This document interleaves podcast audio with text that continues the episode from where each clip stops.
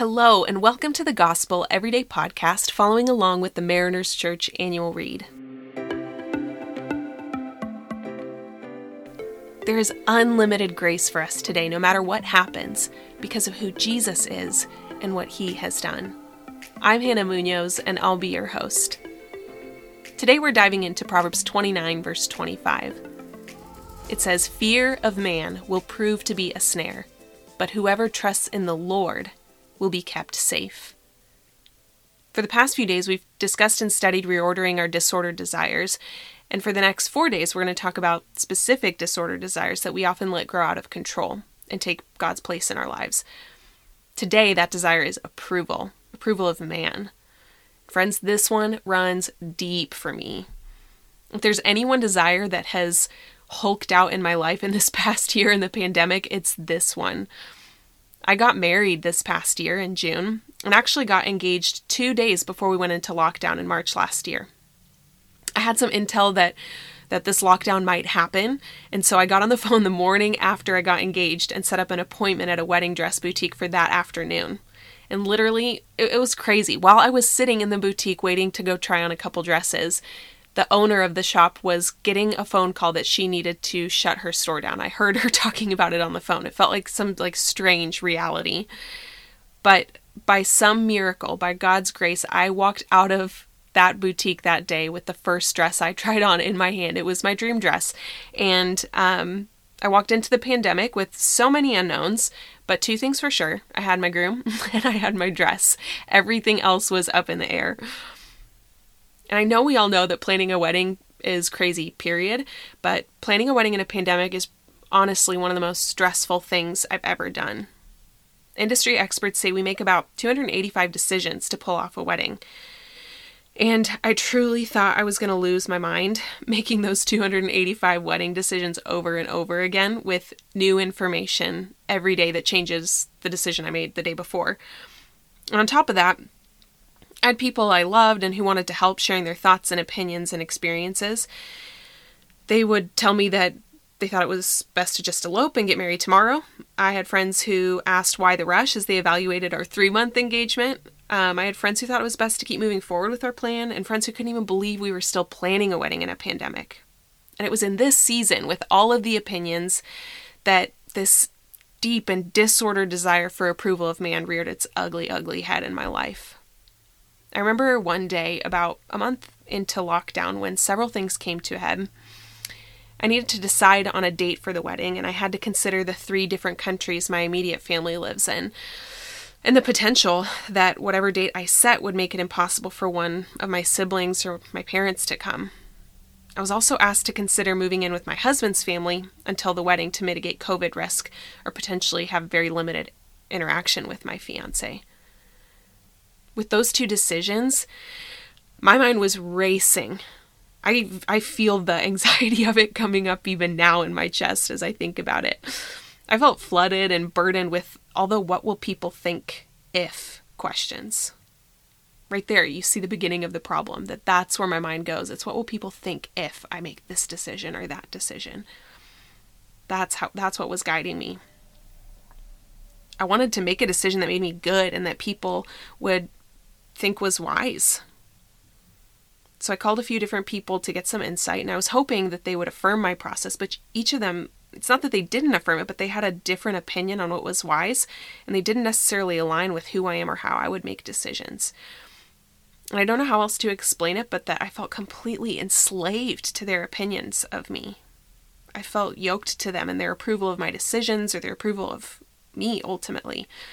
I felt like no matter what I did, I couldn't fully please anyone and definitely not everyone.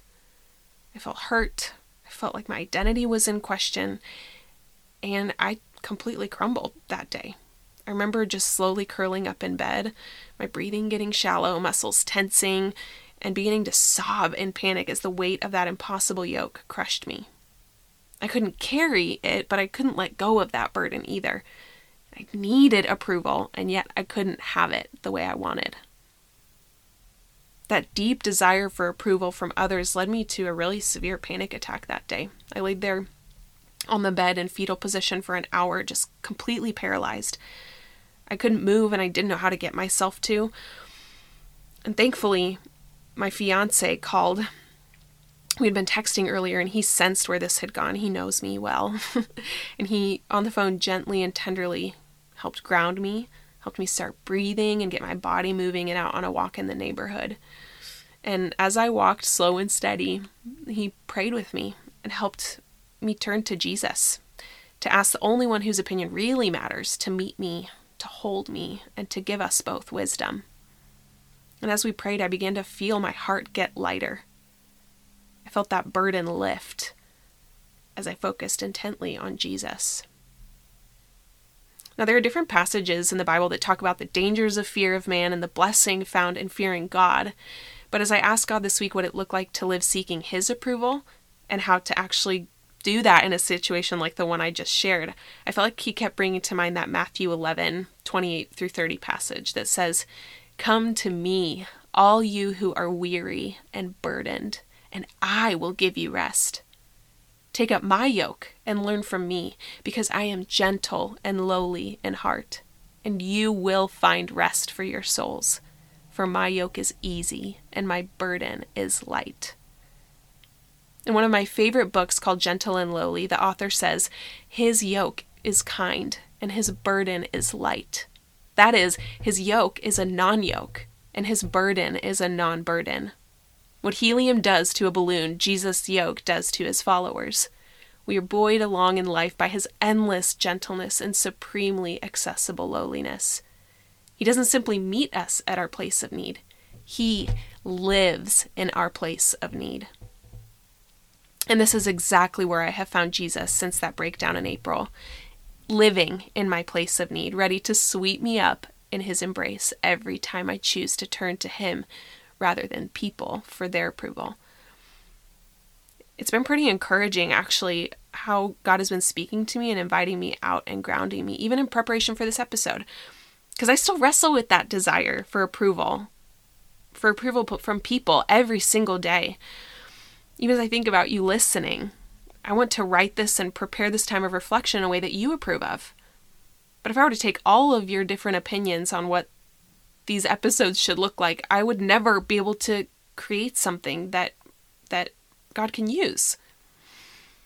And so, even in preparation for this, I have sensed Jesus gently invite me again to take on his non yoke and to learn from him, to be with him, to trust him, to care about what he thinks.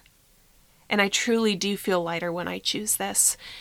And I so deeply want that for you too. If approval of man is a disorder desire that you sense God inviting you to reorder as well.